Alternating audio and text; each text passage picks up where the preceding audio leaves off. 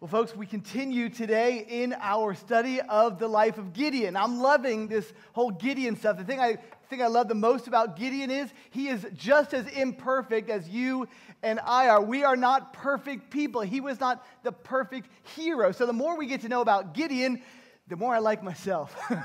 Because he, he, he, he went up and then he, he went down. He, he did great things and then he fell backwards. He was right there with God and then he stumbled two or three steps backwards. Gideon is you, and Gideon is me. What can we learn from this guy? Well, again, just if you're if you're just now tuning in, let me catch you up quickly. We've been studying the life of Gideon for these past few weeks. Actually, the very first week, we didn't even talk about Gideon. We did the backstory, as in the Hollywood, they would call it the prequel. Those first ten verses in the story didn't even talk about Gideon. It had to set the stage and, and set us up for what exactly went on and how Gideon came to be Gideon, why it was so important that he stepped onto the world stage when he did. And so that's kind of what that first week was about. And then last week, we talked about the introduction. The introduction, of course, to this story. That was very much for us to understand who Gideon was, but we argued that it was just as important for Gideon. It was also an introduction for Gideon to understand his role in this story and also what it was like to relate personally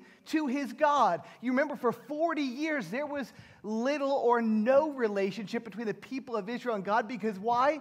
God had taken care of everything. There were no more needs. There was peace in the land, the Bible said, for forty years. And you know how it is with With us folks, we just forget where we've come from. We get lazy. We get lax. We, we relax our need for, for coming to church or being with other believers or opening up God's word, spending time in prayer and calling out to him. In times of trouble, we are right there morning, noon, and night because we are convinced that only God can help us. But when things are smooth, we kind of get in a groove thinking, well, God, I'm sure there's other folks with bigger problems. I've got this. I'll give you the week off, Lord. And that's what happened for forty years. And then Gideon begins to reintroduce himself to God. So this week, we're getting into it. We're getting into the story of Gideon. I think there's some great things we can learn. Because just as we said, as great and as, as heroic and as powerful of a leader as Gideon was, he was still incredibly fearful, incredibly indecisive, and had a huge problem with not only self-doubt, but doubt in his ability to hear and follow the will of God. So he was a hero, but a hero just like you and like me. So let's pick it up. I, I think this week, if we're going to look at any of the issues that Gideon had, and therefore you and I struggle with it as well, it would be his fear of failure. You ever thought about that, what that looks like in a person's life? Maybe you struggle with that as well. Maybe you don't even realize it, and you may struggle with it. That's kind of one of those things we don't like to talk about and say out loud, but nothing can paralyze us faster and more powerfully than fear. And the fear of failure is incredibly powerful in our lives. Maybe you don't even realize it. In fact, I brought a little test. I'm going to ask you a few questions just to see if maybe this is something you're struggling with and you don't even realize it. Let me ask you these questions, and you can fill in the blanks yourselves. You may have a fear of failure if, number one, you need the approval of others. You may have a fear of failure if you won't chase a dream because you may fail. Number three, you may have a fear of failure if you're afraid of being left alone or abandoned. You may have a fear of failure if you believe others don't think you are good enough or smart enough. You may have a fear of failure if you worry about disappointing others. Or number six, you downplay yourself just to lower the expectations of what others have for you. And then number seven, you may have a feel of failure if procrastination and distraction keep you from good preparation. Fear and fear, fear of failure specifically can paralyze us. I know what it, we're going to find out today what it did in the life of Gideon, but it can do the same in our lives as well. So as we unpack this story and dig in a little bit more as to all the great things that God did through Gideon, let's understand also that he was a normal guy with faults, for instance, fear of failure and what we can learn from his life and his lessons. Let's dig right into uh, chapter six. We're still in chapter six. We're going to pick up with verse twenty-five. If you have your Bible app, you can simply open up your Bible app, hit the button that says Events, and the sermon notes with all the text will pop up. Otherwise, it'll be up here on the stage. Number one, Judges chapter six, verse twenty-five. Let's read through twenty-seven. That same night, the Lord said to him, take the second bull from your father's herd, the one that's seven years old. Tear down your father's altar to Baal and cut down the Asherah pole beside it. Then build a proper kind of altar to the Lord, your God, on top of this height. Using the wood of the Asherah pole that you cut down, offer the second bull as a burnt offering. Verse twenty-seven. So Gideon took ten of his servants and did as the Lord told him. But because he was afraid of his family and the townspeople, he did it at night rather than in the daytime. All right, that's the little piece we're going to talk about. We're going to talk about four keys to destroying our fear of failure. Just like Gideon had, you may be struggling with this yourself. So number one is, number one, we need to begin at home. Just like Gideon did, you need to start with where you live before you can go out and do mighty things and great battle for the Lord against the enemy outside of your home. You need to start with the enemy inside of your home. So what's, what's going on in this story? I thought Gideon and therefore his father were part of the people of God, the children of God, the Israelites. They had but one God, and his name was Jehovah Yahweh. Why in the world would the father name, what was the father's name again?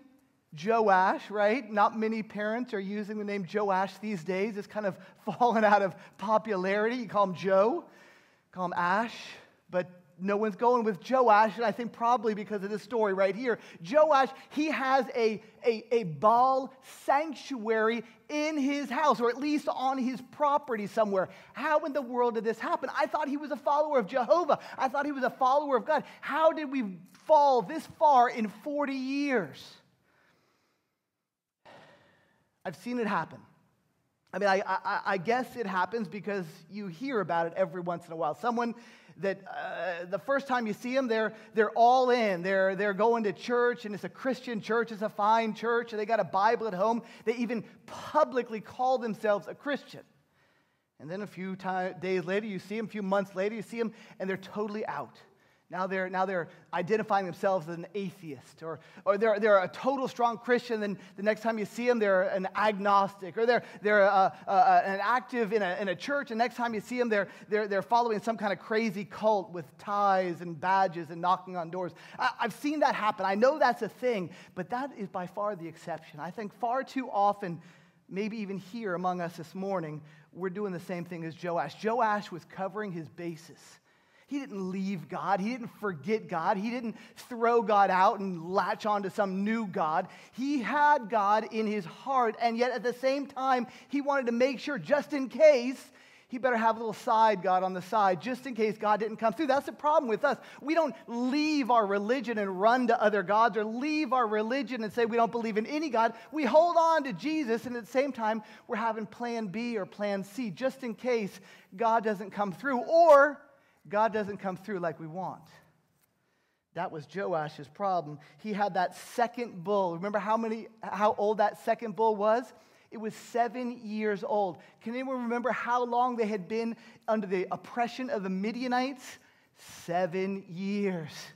I believe Joash was holding on to that bull. Normally, they would sacrifice a bull after one, two, three years tops. He held on to this bull for seven years. I believe he was holding on to that bull for seven years, hoping against hope that God would come through and he could sacrifice that bull as a thanks offering to God. See, I knew he would come through, but just in case he doesn't, let me build this Baal sanctuary. And he and his children and his community and his neighborhood, they came and they were led astray because of his poor choices. Folks, mommies and daddies, you have an, grandmas and grandpas, you have an incredible responsibility with the influence you have on your kids.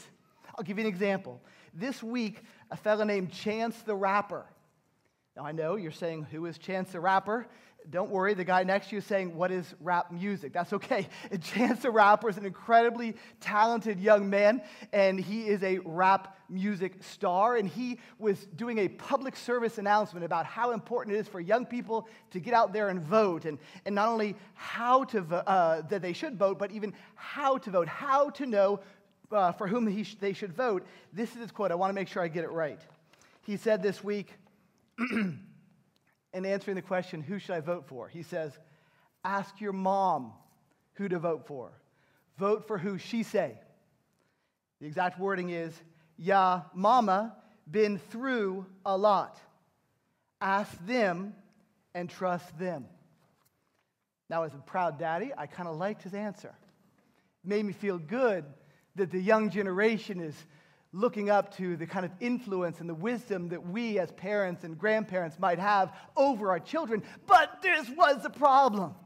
Young people all across America began tweeting back, you know, how dare you, or who do you think you are, or what's the matter with you? Why don't you have your own brain and your own opinion and your own decisions? Don't keep going back to your parents. You're a grown man, which he is, with kids and a wife and a big house and all kinds of money. But the point is, we need to grow up and make our own decisions. That's exactly what happened to the people of Israel over and over and over and over and over and over again. They continually were misled because of the laxness, the lackadaisiness of the their parents and their grandparents, and here we find themselves again. Now, we don't have any proof that that's exactly what happened to Gideon, or that Gideon was following his father's influence, but that's exactly what we see over and over and over again in the people of Israel. We must ha- use that influence, parents. We must use that influence, grandparents, that we have over our children while we have them, speaking words of truth, speaking true words of God's truth into them. Don't be like this, Father. Don't be a Joash. If you're the within the voice, the, the, the, the hearing of my voice, whether here in the room or on Facebook Live, if you're hearing my voice, mommies and daddies, grandmas and grandpas, if your kids are still under your influence in some way, I want to make sure you get them either in church, in, in Sunday school, in, in Awanas, in youth group. If that's not possible, you don't feel comfortable with that, then, then you sit them down at the table and you pray with them. You sit them down at the table, you read God's word with them. You sit down at the table and you talk with them about spiritual things. While you have that influence, it is on you, mommies and daddies. Don't be a Joash. Before he could do battle outside of his home, he had to clean up some things inside of his home. There were, there were all kinds of idols. Now, for, for him, it was very vividly demonstrated with this sanctuary to Baal. Your idols might not be so obvious, but here's the deal. Here's the test to know if you're harboring some of these same idols at home. Not, not that you've given up on God and now you've gone some crazy cult way. I don't mean it that way. I mean, you're holding on to God, but you've got your plan B. Here's how you can know. Number one, there's no peace in your heart. Now, why do I say that? Because the only reason why Joash and, and the people of Israel would have been looking for other gods, looking for other idols, holding on to the plan B or the plan B just in case, is because they had decided in their heart, God is not enough. He had no peace. You remember that word for peace in the Old Testament? We've talked about it many times. It's the word shalom. Shalom means all of the pieces have been moved together. Puzzle pieces. The stars have aligned. God has put everything into place so that you come to a place in your relationship with Him and with your own self that you say, I have enough. I am at this moment enough. Joash and the other Israelites, they couldn't get there. And so they said, I'm not enough. I don't have enough. I better have this side God and this side idol. And, and for you and for me, that same danger is there. We begin reaching out to others. And secondly, another uh, sign that you would have idols in your home is there is disobedience. Disobedience means that we begin compromising in our relationships. We begin compromising in how we do business. We begin compromising in the way we interact with our family members. We say, God, the, the, the wife or the, the husband you gave me, they were good enough for those first twenty years, but they're no longer enough. Now I need this or that, or or or the the, the kids you gave me, they're they're fine, but they're not enough. I need a, a hobby, or I need this or that, or, or or the money that you're providing for me each month through my job, it's not enough. I need this or that, or or the the the, the money I have in my bank account, it's not enough. I need to go out and stop doing things like tithing. In fact, I'm I'm just gonna step on a few toes here. I realize we're on camera and everything, but I would challenge you that if you are not regularly tithing.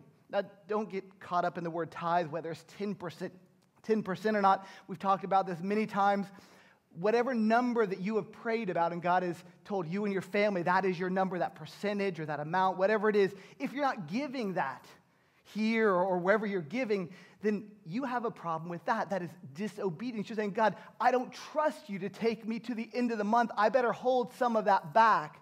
Just in case. We're taking control. We cannot trust God and at the same time trust in our plan B. There is disobedience. Before we can attack and do battle with the enemies and the idols outside of our home, we must attack them inside of our home. Number two, we need to stand up to our bullies. Look at verses twenty-seven through thirty-two. Stand up to our bullies. So Gideon, again, took ten of his servants and did as the Lord told him. But because he was afraid of his family and the townspeople, he did it at night rather than in the daytime. In the morning, when the people of the town got up, there was Baal's altar demolished and the Asherah pole beside it cut down and the second bull sacrificed on the newly built altar. They asked each other, "Who did this?"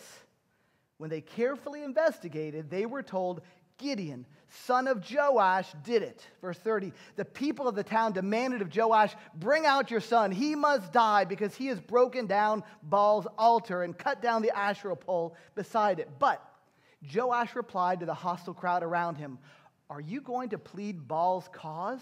Are you trying to save him? For whoever fights for him shall be put to death by morning. If Baal really is a god, he can defend himself when someone breaks down his altar." So because Gideon broke down Baal's altar, they gave him the name Jerubbaal that day, saying, "Let Baal contend with him." So number two, if we're going to defeat or, or destroy this fear of failure in our lives. Number two, we need to stand up to our bullies. Did you read that part about fear? He was afraid. He was afraid of his family. He was afraid of the townspeople. Everywhere he looked, he was afraid of people in his close proximity, even further away, people who he does not yet have influence over or who maybe not yet influencing him, but one day may. So everywhere he looked, there was fear. In fact, it even talked about the whole idea of the, this, these townspeople carefully investigating. How in the world did they carefully investigate and come up with the name Gideon? He was afraid of his family, so he hadn't told anyone in his family. He was afraid of the townspeople, so he didn't tell any of the townspeople he was going to do this. The only ones that knew them were knew about this plan was him and God and, oh yeah, those ten close, trusted servants. Ugh. Those closest to us, they'll get us every time, won't they? You ever been hurt by someone close to you? Maybe it is family. Maybe it's a spouse. Maybe it was your own kids or your own parents. Maybe it was a, a brother or a sister in church. Maybe it was someone that close. It hurts. If, if, you're, if you're going through that right now, here's the deal. You are Gideon. Gideon, he understood what you're going through. He was afraid.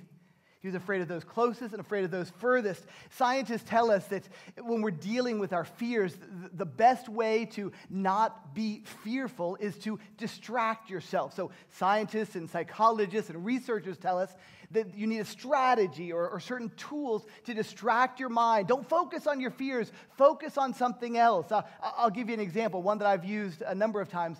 Sometimes I get a little nervous on an airplane if it starts bouncing too much. And so I read about a, a tool to use. You, you start at the number one hundred and you start counting backwards. You know, and that usually works. It kind of distracts your mind a little bit. If it bounces a little bit more, you switch over to counting by twos or, or by threes.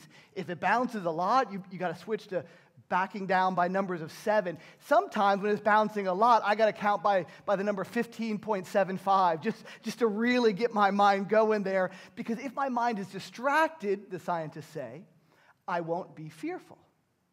Well, here's the deal about God. Similarly, God says, yeah, in, in some sense that's true. I don't want you to focus on your fears. That is not helpful. But rather than just distract you with simple numbers and, and blank distraction, he's saying, focus on me instead. Turn your focus from your fears, from the family, from the townspeople, from those tin servants, from the people who are speaking badly about you. Turn your focus on me. When you see my face, when you see my power, when you see my love, all fear will be cast out. And that's exactly what Uh, Gideon did. He was able to turn his focus on God. Don't look away and distract yourself, but look at me, God says. And if we are focused on him and his power, we will uh, be fear-free and have courage. Courage is not the absence of fear, said Mark Twain, but rather the control of that fear. Because Gideon was able to control his fear by focusing on God, he was able to stand up to his bully. And did you hear what happened? When he did that, God changed his name. Before this whole story happened, what was his name? His name was Scaredy Cat Hole Dweller. You remember that? Scaredy Cat Hole Dweller. That's, no, they didn't say it to his face because he's kind of a big, stout guy, but they said it behind his back all the time. And there goes old Scaredy Cat Hole Dweller. But not anymore. Do you hear what God changed his name to? Jerubbaal. He who stood up to Baal. He who stood up to his bully. When God changes your name, what's he going to change it to? Jerub cancer. Jerub inadequacy. Jerub new job. Jerub new ministry. Jerub new life change. Jerub change. What is God going to tell you? Look at my face. Stop looking at the fear. Look at my face and, and, and see my love and my power coursing through your veins. And you will look in your bully's eyes and you will have no fear and you will own that bully. God gave Gideon the confidence to make that choice. Not only did it endear him to God and grow him closer to his heavenly Father, but at the same time, it gave him the street cred, as teenagers would say, among the people because they began to follow him. Number three, this is so important, what happens next. As we continue to destroy that fear of failure, number three, we must begin to pray specifically. Pray specifically. Let's, let's jump to the end of the story quickly, to the verse of thirty-six. This is a famous story that I know. If there's any story in the whole story of Gideon, you know this one. Gideon said to God, "If you will save Israel by my hand, as you have promised, look, I will place a wool fleece on the threshing floor. If there is dew only on the fleece and all the ground is dry, then, then I will know that you saved Israel by my hand, as you said." And what that is what happened. Gideon rose the, early the next day. He squeezed the fleece and wrung it out, wrung out the dew, a bowl full of water. Verse thirty-nine, then Gideon said to God, "Don't be angry with me. Let me make just one more request. Allow me one more test with the fleece. But this time, make the fleece dry and let the ground be covered with dew." That night, God did so. Only the fleece was dry. All the ground was covered with dew. I know you know this story. I know you've heard this story. I know you've lived this. How many of you have ever tried the fleece deal? Maybe not with an actual wool fleece, or maybe, maybe you did, but have you ever tried one of these? I mean, this is exactly what we do. What is the point of this story here? In this story, God put it in his word for a reason. Is that reason so that you and I have a model for how to interpret God's will for our lives? I, I'm actually surprised our Christian bookstore over in Fort Myers, they don't, they don't sell these wool fleeces because clearly that's what God is teaching us here. Every time there's a question, we don't cast lots. We don't really spend much time in prayer. Don't really run to the Bible. Don't run to the, prayer, to the pastor. Simply get your fleece, lay it out in the morning. Fortunately, here in Southwest Florida, we got plenty of dew, no shortage of dew. This should be an easy answer, God. I, I know you got me covered. We lay it out and we know exactly what we're supposed to do. Have you ever tried that? Maybe you tried it a different way. The, the young guy says, I, I really want to ask that girl out, but I don't want to do it unless I'm sure it's really God's will. If she walks over to me and she winks at me with her left eye and she sits down on my right side, I'm going to know it's God's will that I'm supposed to ask her out. You ever tried that one? God, I'm, I'm, I think I'm supposed to move. I, I feel I'm supposed to move. Uh, the Naples is calling. Uh, it, I'm just gonna, I'm just gonna throw my house out on the market, and if it sells, it's your will. I'm supposed to move to Naples. Or maybe you've said, God, I, I feel like you're calling me to missions. I, I can't imagine why. You've probably got plenty of missionaries out there. But God, if, if the pastor today talks about the Fiji Islands, I'll know that's a sign from you. I'm supposed to go be a missionary. Fiji Island, Fiji Island, Fiji Island. J- just in case. Yes, you're supposed to go on mission. Is that how it works? Is that why the story's in the Bible? So we have a model of how to hear and interpret God's will? Is that what this is all about? I would argue no. I think it's an awesome story. I believe it truly happened, exactly like we're reading it. But but my point is, I don't think it is to be used as a model for how. Rather, it is to use, be used for two reasons. Number one, it is to demonstrate very clear picture of our, our desperate seeking of confirmation of God's will for our life. And number two, God's infinite grace and patience with us as we do that. Again, number one, I think this is a very clear picture of two things. Number one, that, that we should desperately seek confirmation from God on his will for our life. And number two is a picture of God's infinite grace, mercy, and patience with us as we seek his will. We need to pray very specific prayers.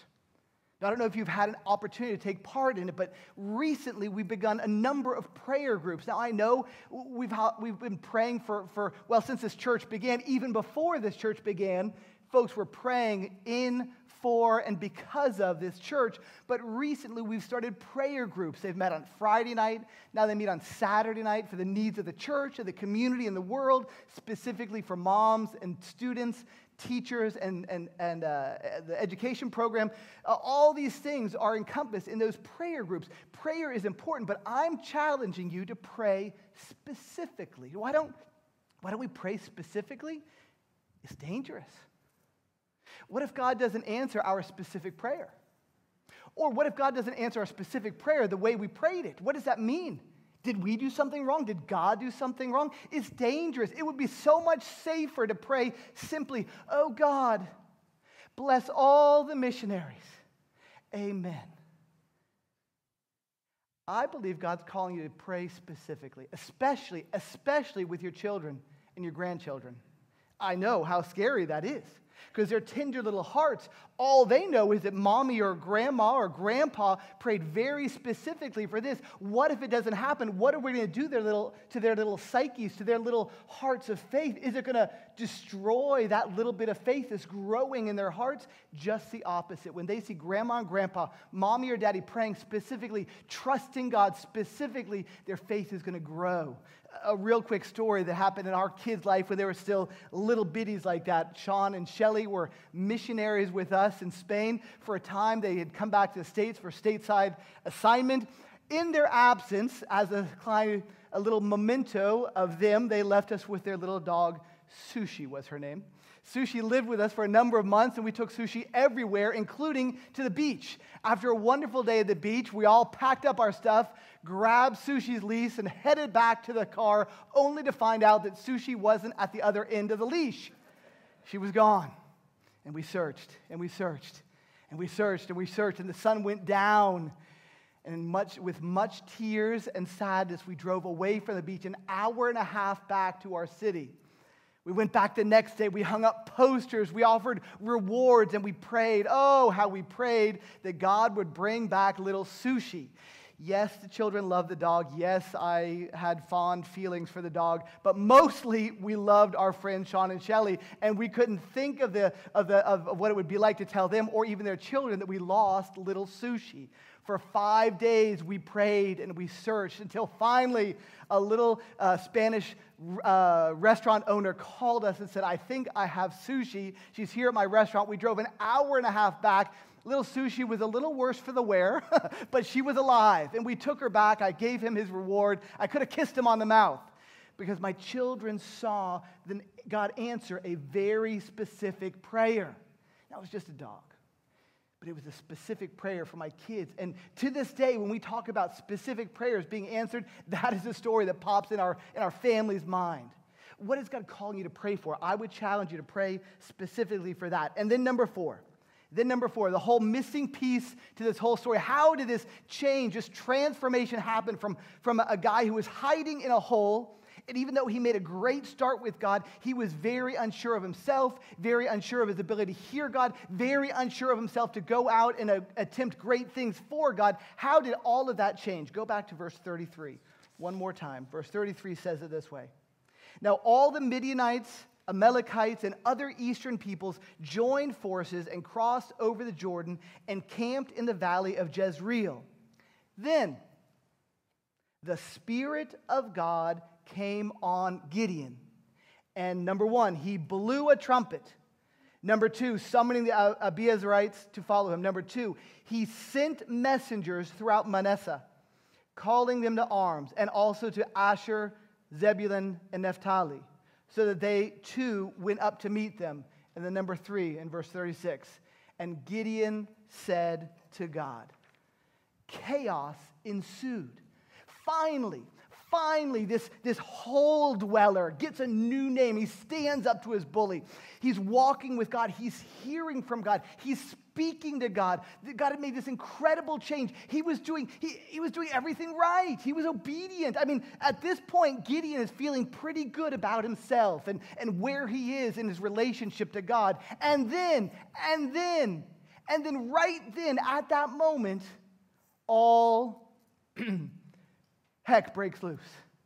Every enemy that they could have listed off comes marching in, attacking him at that moment. Not just family, not just a couple townspeople, not just some Baal worshipers, but every single enemy they could have listed out at the moment comes right then at that moment. All chaos breaks loose.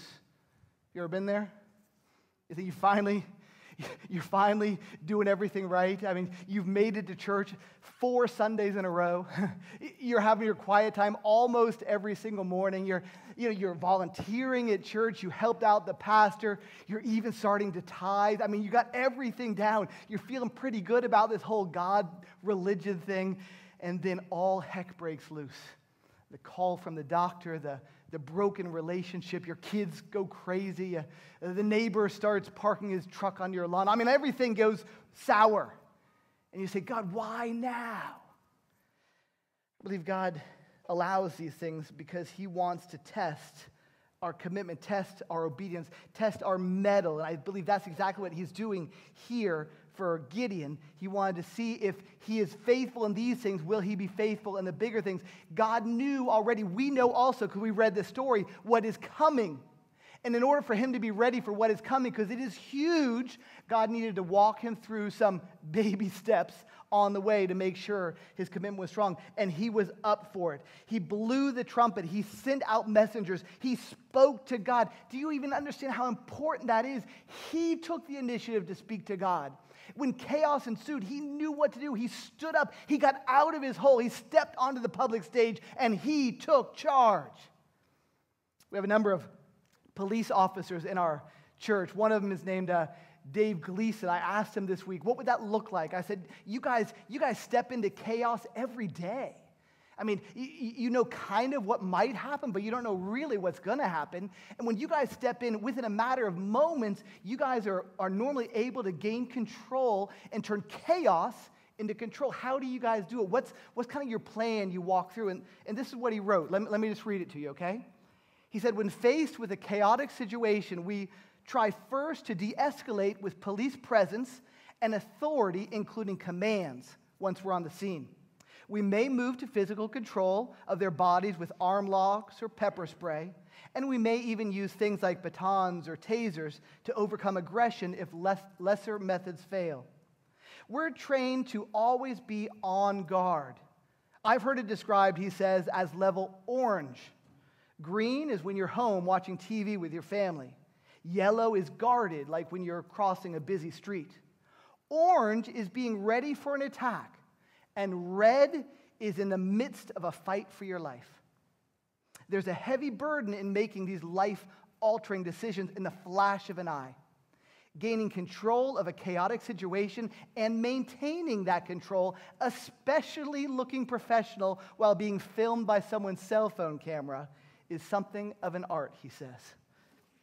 That's our, our he- those are our heroes, men and women on the front lines right now, right here, today in Cape Coral in Southwest Florida. Gideon was in the same boat, and he was up to the task. He stood up and he blew the trumpet. He called out the messengers, and he began speaking to God because he knew God and God alone could change his situation. But where did this come from? Look back at verse thirty-four as we close. Verse thirty-four says it this way. How did this happen? Verse thirty-four, then the Spirit of the Lord came on Gideon. That is a missing piece. That's what changed everything. And this word come upon in the, in the Hebrew text, it means to clothe. All right, I get that. The Spirit of God, he clothed himself in the Spirit of God, and that is what protected him and empowered him to go out, right? Interesting. I was studying this this week. It means actually just the opposite. Not that Gideon clothed himself in the Spirit of God, and that was like his magic cape to go out and do heroic things. It's just the opposite. The biblical intonation here is that God and God's Spirit clothed himself in Gideon. That's, why would God do that? That's, that sounds counterintuitive. We, we clothe ourselves with God. We need his protection. We need his power. Why would God do that? Why would he lessen himself, confine himself, put himself in us? He wants us to understand that he so indwells us that we are like an extension of God's hand, an extension of God's mouth, an extension of God's ears, an extension of God's loving arms when we go either in heroics or in loving and sharing the gospel wherever we go. This is exactly what he wants us to understand. This was the missing piece, this indwelling of God's Spirit. Folks, the message here in this, in this story today and all through these weeks is not, okay, now go out there and be a Gideon. You've heard the story just like Gideon did it. Now you do it too. Go out and be a hero. That's not the story. You know why? You already are a Gideon. We live this side of the birth, life, death, resurrection of Jesus. We already have this indwelling of the Spirit in us as brothers and sisters, as believers in Christ. We are now those heroes God is already calling out. The question is, when we get out of your hole and begin living like a Gideon, living like a hero, you don't need to be pronounced a hero. You already are through the power of Jesus Christ and his Spirit in you. God is calling you to be that hero. Right now, we need heroes. Will you be a Gideon? Let's pray. Father God, we thank you for guys like Gideon, girls that are just like Gideon, that we use as examples to remind us of how you work, not only around us and on us, but God, quite literally in and through us. Father God, as we attempt to wrap our minds and our hearts around this idea that we are already the Gideons that you've called to build your kingdom here in Cape Coral, I pray, God, that you would embolden us, point out in your scripture all the truths that point us to this one truth, that because you, Father God, you, Lord Jesus, you, Holy Spirit, indwell us, we are the heroes that you've called to build your kingdom here. Father, as we continue to destroy those fears, specifically the fear of failure, God, we are trusting you as we turn our attention from those fears and focus solely on your face. God, cast out all of our fears through your perfect love.